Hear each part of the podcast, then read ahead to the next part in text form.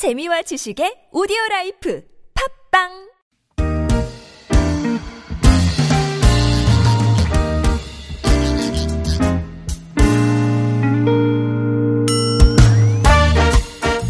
서울 속으로 이 부 시작됐습니다. 화요일 이 시간 건강상담으로 여러분과 함께합니다.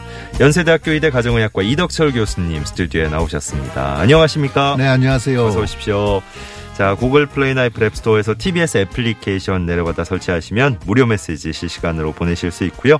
샵 공구오일 번 단문 오십 원 장문 백 원 유료 문자도 열어놓겠습니다. 카카오톡은 티비에스 라디오와 플러스 친구 맺으시면 또 무료 참여하실 수 있겠고요. 연령, 성별 정보 기본으로 알려주시면 좋겠고 어떤 증상을 어, 겪고 계신지 좀 자세히 적어주실수록 좀 더 정확한 정보 나간다는 거 강조합니다. 어, 아침 저녁으로 많이 쌀쌀해졌는데 네, 그렇죠. 요즘 뭐 환절기 또 어, 또 아침 저녁 기온차, 온도차 이런 것과 관련해서 많이 여쭤보고 지금 시작하는 것 같아요. 혈액순환 관련된 것도 어, 궁금증들이 많으실 텐데 네네. 특히 네네. 어르신들 뭐 아침에 새벽 일찍 운동하실 때도 네, 좀 조심하셔야 될 것 같고 뭐 이렇게 여러 가지 또 주의점들이 있겠죠. 네네. 아, 맞습니다. 이렇게 환절기 때 혈액이 혈관이 스트레스를 받는다고까지 얘기하지 않습니까? 그것이 우리 혈관이 이게 자율신경의 지배를 받아서 필요에 따라서 이제 이완하고 그렇지 않을 때는 좀 이렇게 수축하고 음, 하는 네. 역할을 잘 해줘야 되는데 예. 환절기에는 이런 어떤 자율신경의 좀 그, 어, 기능이 좀 떨어져 가지고요. 음, 음. 갑자기 혈압이 높아지면서 문제가 생기고 예. 또 이렇게 어떤 좀 뇌졸중이라든지 심근경색의 빈도도 좀 올라갈 수 있거든요. 네. 그렇기 때문에 평상시에 좀 고혈압, 당뇨병, 동맥경화의 어떤 지병을 갖고 계신 분들은요. 네. 갑자기 이렇게 온도차가 나는 거를 어, 그런 환경에 노출되지 않도록 음. 그러니까 좀 준비 운동도 좀 하시고 예. 옷도 좀 이렇게 단단히 입고 네네. 그러고 바깥으로 나가시고 예. 하는 그런 조치가 필요할 것 같습니다. 그러니까 외출하실 때도 얇은 겉옷 몇 개 정도는 기본으로 구비하시는 게 네. 예, 어떤 상황이 벌어질지 모르니까. 요즘은 일교차가 참 크지 않습니까? 그러니까요. 네. 예. 구구오칠 번님 오십팔 세 여성이라고 하셨고요. 한 이틀 전쯤부터 누웠다가 일어나려고 하면서 몸을 돌리면 너무 어지러워서 조금 있다가 그대로 있다가 일어나면 또 괜찮습니다. 왜 그런 걸까요? 하셨는데요. 아, 어지럼증에서 이런 증상은요. 그러니까 누웠다가 새벽에 이렇게 머리를 돌리거나 일어나려고 그럴 때 아주 심하게 어지럼증. 예. 요거는 이석증에 관련된 어, 어지럼증의 아, 가능성이 많습니다. 예. 이석증이라고 하는 건 우리 귀 속에 균형을 잡아주는 전정기관이라고 하는 것이 있는데 네. 거기 이석이라고 하는 것이 떨어져 나와서 이렇게 해서 그 조용한 연못에 이렇게 그 물결 치 는 것처럼 음. 이렇게 파도를 치게 만들어주는 예. 거예요. 그러면 굉장히 어지러움을 느끼게 되죠. 그러다가 조금 지나면 또 괜찮아지는 거가 이석증의 굉장히 중요한 특징인데 예.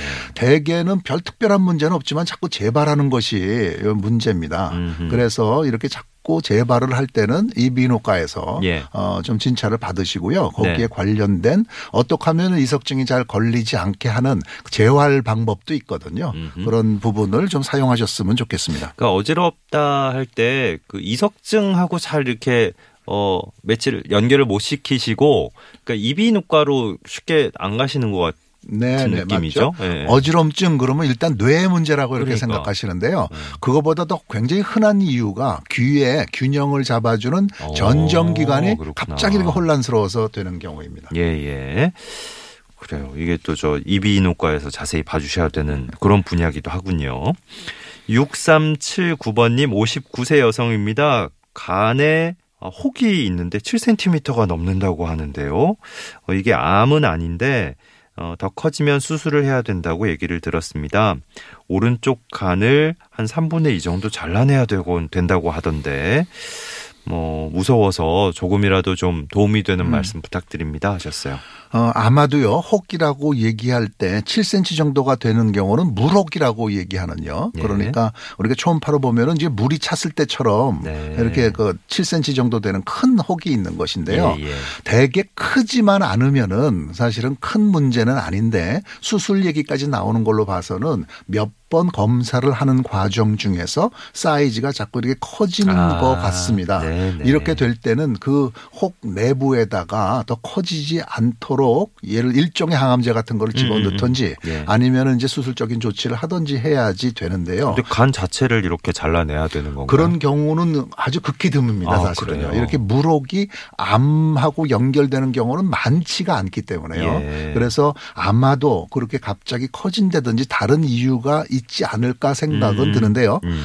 일단 암이 아니라고 한다면 예. 아마 의사 입장에서는 그럴 수도 있습니다. 이렇게 얘기한 거 아닌가 싶습니다. 그러니까 네. 이 칠 센티미터라고 해서 큰 모록이라고 해서 무조건 수술하는 건 아니거든요. 예. 그러니까 지금 저 상담 내용이 저희가 정확하게 지금 직접 인용이 된 게 아닐 수도 있어서 그러니까 오른쪽 간을 뭐 이렇게 어느 정도 잘라야 될 수도 있다 이렇게 네네네. 얘기하신 거를 어, 수술하면 그렇게 무조건 잘라야 돼요. 이렇게 지금 받아들이시는 걸 수도 예. 있겠군요. 예, 그렇게 느끼시기도 합니다. 네네. 예. 암은 아니라 그러셨으니까 네네. 일단. 네.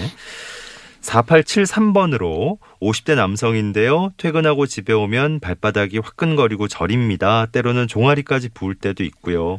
혈액순환이 문제인 걸까요? 하셨습니다. 아마도 그렇겠죠. 혈액순환이 이렇게 다리로 쏠렸던 것이 다시 심장 쪽으로 돌아오는 그런 기능이 좀 부족해서 그럴 것 같은데요. 특히 이렇게 오래 서서 일하거나 앉아서 일하시는 분들인 경우에는 그럴 수가 있습니다. 이럴 때는 좀 이렇게 가급적이면은 앉아있는 자세로 다리를 좀 들고 힘을 쭉 줘가지고요. 예. 이렇게 혈액이 거꾸로 돌아오는 거를 좀 도와주는 것이 중요하죠. 네. 왜 그러냐면 정맥에서부터 다리 정맥에서부터 혈액이 거꾸로 돌아올 때는 근육이 어떤 짜주는 힘이 굉장히 중요합니다. 음흠. 그러니까 다리를 쭉 뻗고서 힘을 꽉 주면 이제 근육이 뭉쳐지지 않습니까? 예. 그러면 다리에 있는 혈액이 음. 더 잘 돌아올 것 같아요. 네네. 보통 다리 쥐날 때 이렇게 풀어주는 방법 네. 중에 하나가 이게 무조건 굽히는 게 아니고 쫙 펴가지고 네. 최대한 지금 말씀하신 것처럼 당겨주잖아요. 이렇게 네. 예, 확확 예. 그런 느낌으로. 삼이일일 번님은 사십오 세 남성입니다. 한번 술을 마셨다 하면 포금을 하는 편이에요. 음, 스스로 안 좋은 거 알고 계신 것 같아요. 말투에서. 어, 평상시에는 괜찮은데 그렇게 술을 많이 먹고 나면 혈변을 보기도 합니다. 왜 그럴지 대장 내시경 검사를 한번 받아보는 게 좋을까요? 하셨네요. 아마도 아마도 뭐 이렇게 혈변이라고 하는 건 굉장히 중요한 어떤 증상이거든요. 예. 그래서 이유를 꼭 알아봐야겠지만 아마도 술 드신 다음에 혈변이 온다고 한다면 이분은 치질이 있을 가능성이 많습니다. 이렇게 음. 술을 드시면은 이제 항문에 혈관이 늘어나서 예. 치질이 되고 그것이 좀 찢어져 가지고 혈변이 있을 가능성이 많아서요. 그러니까 뭐 내, 똑같은 혈변이라고 해도 몸 내부에서 일어나는 문제일 수도 있지만 물론 그렇죠, 그렇다기보다는 그렇죠. 이제 어, 외과적인 증상으로 네. 치질이나 이런 쪽으로 이제 피가 네. 같이 나오는 경우도 있을 그래서, 거니까. 그렇죠. 어. 그래서 이제 혈변도 피 색깔이 굉장히 선홍색인지 좀 예. 검은지에 따라서 어느 위치에서 피가 나오는 거가 좀 달라질 음, 수 있거든요. 예. 완전히 피가 뚝뚝 떨어진다고 한다면 아마 아마 항문 쪽에서 나올 가능성이 많죠. 예. 어쨌든지 확인을 한번 해보셔야 됩니다. 음, 음. 그러니까 뭐 확인하시려면 대장내시경 검사가 일단은 뭐 대장내시경까지 필요가 없을 수도 있어요. 아, 이렇게 그래요? 항문 보고서 치질이 예. 확실하다고 한다면요. 예. 그래서 이쪽을 좀 볼 수 있는 어떤 외과나 뭐 내과나 뭐 가정의학과 음. 다 좋습니다. 이렇게 예, 예. 일단 기초적인 거는 보고 나서 그다음에 어떤 병이 있으면은 거기에 따라서 치료를 하면 되니까요. 예. 그 술 많이 드시는 분들은 뭐 여러 가지 문제점들이 있겠습니다만은 치질 쪽이 좀 악화 증상이 악화되는 아, 술하고 굉장히 직접적인 아, 연관이 그래, 직접적인 연관이 있군요. 예. 그러니까 뭐 적게 드셔도 연관이 있는 거라고 하시는데 포금을 하신다 그러니까 이건 여러모로 예, 비전문가인 제가 생각해도 안 좋을 것 같은데 예, 그죠? 예. 이건 좀 고치시는 게 좋겠죠. 그렇죠. 예, 예. 예. 이삼오 번님 오십칠 세 남성입니다. 요즘 들어 소변을 자주 봅니다. 근데 소변을 봐도 별 시원한 느낌이 없고 이 정도 연령대 남성들 이제 흔히 생각하시는 것처럼 전립선 문제일지 짐작을 하셨고요. 어떻게 하면 좀 개선될 수 있을지 병원을 굳이 안 가더라도 좋아질 방법은 있을지요? 물어보셨습니다. 아, 일단 이렇게 소변 보는 배뇨 습관이 달라진다라고 하는 거는 전립선이 좀 커져가지고 요도를 이렇게 누르고 있을 때 그렇거든요. 예. 그렇기 때문에 이 부분은 이 커진 전립선이 커졌다라고 하는 것이 그냥 부어서 커졌을 수도 있고 혹시는 혹시는 암으로 커졌을 수도 있으니까요. 아, 예. 이 병원을 한번 가보셔야 됩니다. 그래서 예. 전립선 비대 때문에 커졌다고 한다면 생활 습관도 음, 음. 상당히 중요한데 예. 요즘 이렇게 서양식의 생활 생활 습관 때문에 전립선이 자꾸 커지거든요. 사실 어, 기름진 거라든지 아, 네. 지방, 비만 이런 술 이런 것들이요. 아 그게 전립선과도 영향이 있군요. 예. 오. 그래서 자꾸 전립선암이 많아지는 이유가 거기 있습니다. 네. 생활 습관 개선이 상당히 중요할 것 같습니다. 참. 어르신들 말씀 틀린 거 하나 없다고 그러는데 어, 소식하고 예, 뭐 운동 간단간단하게 많이 하고 예, 이게 뭐, 뭐 특별히 어려운 운동 아니더라도 이렇게 생활 속에서 걷기 운동만 그렇죠, 충실히 그렇죠. 하더라도 네. 훨씬 뭐 이런 부분에 걱정은 우리가 네. 좀 덜 수 있겠네요. 하루에 한 시간 정도 걸으면 충분하십니다. 음. 네. 팔칠오육 번님은 사무직 여성입니다. 피곤하고 스트레스만 받았다 하면 손목이 저리고 손가락 마디마디에 통증이 찾아옵니다. 이걸 안 쓰면 좋아질 거라고 하는데 제가 일을 안 할 수도 없고요. 어떻게 치료를 받을 수 있을지 어떻게 개선할 수 있을지 궁금합니다 하셨거든요. 아, 아마도 사무직 여성이라고 하면은 한 중년 여성 되지 않을까 싶은데요. 중년 여성에서 손목, 손가락이 다 아플 때는 류마티스일 가능성이 있기 때문에요. 음. 그리고 이런 관절염이 또 다른 어, 루푸스라고 하는 다른 병도 그럴 수가 있습니다. 이게 예. 자가 면역 질환이거든요. 네. 그런지 안 그런지는 한번 좀 검토를 해보시는 것이 좋을 것 같아요.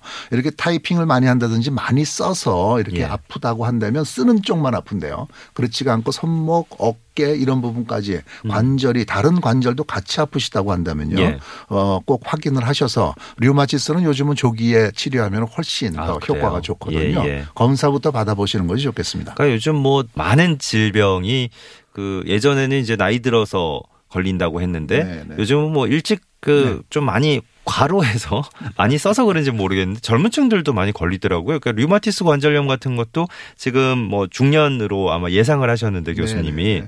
혹시 이제 연령이 좀 어린 사람들도 그렇죠. 걸릴 수도 있는 겁니까? 어, 그렇죠. 중년 한 삼사십 대에서부터 시작을 하는 것이 보편적입니다. 이렇게 어. 나이가 더 들어서는 류마티스가 잘 생기질 않고요. 예. 오십 대 넘어가면요. 예. 어, 그래서 그래요. 그때서부터 잘 관리를 하면 괜찮고요. 과거처럼 모르고 막 지내면은 나중에 좀 문제가 되죠. 어, 그러니까 이게 저 얼마나 좀 과중하게 쓰느냐, 집중적으로 쓰느냐 이게 문제군요. 어, 그냥 체질입니다 이건. 아, 체질이에요? 써서 그렇게 된 건 아, 아니고요. 그래요? 자가 면역 질환이라고 하는 건요. 오. 자가 면역 항체가 생겨서 그런 거기 때문에요. 아하. 구분을 해야 된다는 거죠. 그러니까 예, 이게 예, 예. 업무를 많이 해서 그런 건지 어. 병인지를 갖다가 분명히. 아하, 알겠습니다.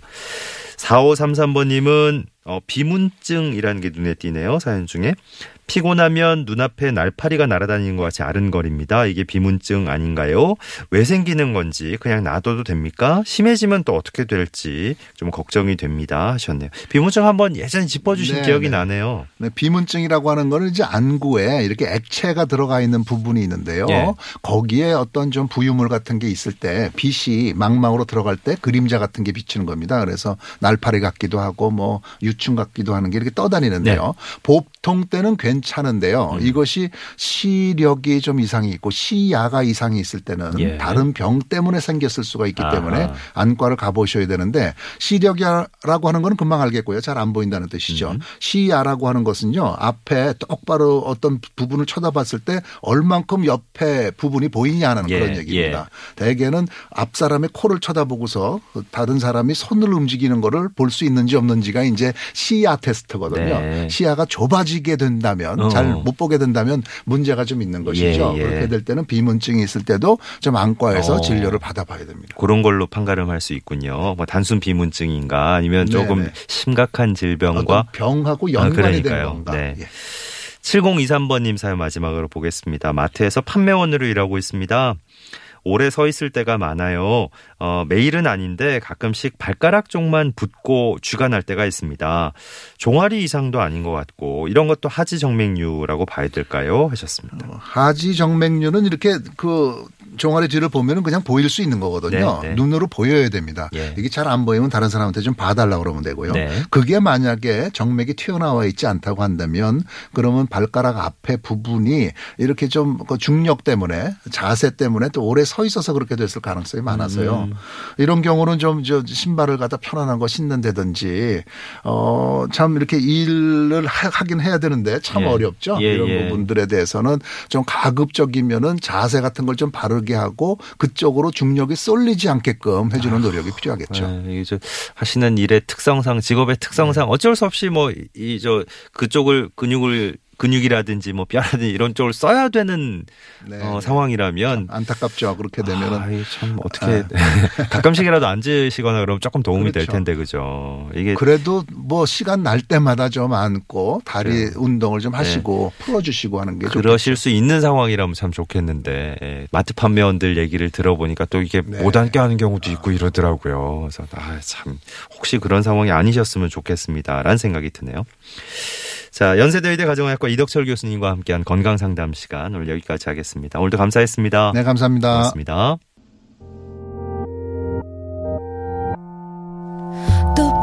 네, 시월 십육일 화요일에 전해드린 서울 속으로 이제 물러갈 시간입니다. 소녀시대 어떤 오후 끝곡으로 전해드리면서 인사드리죠.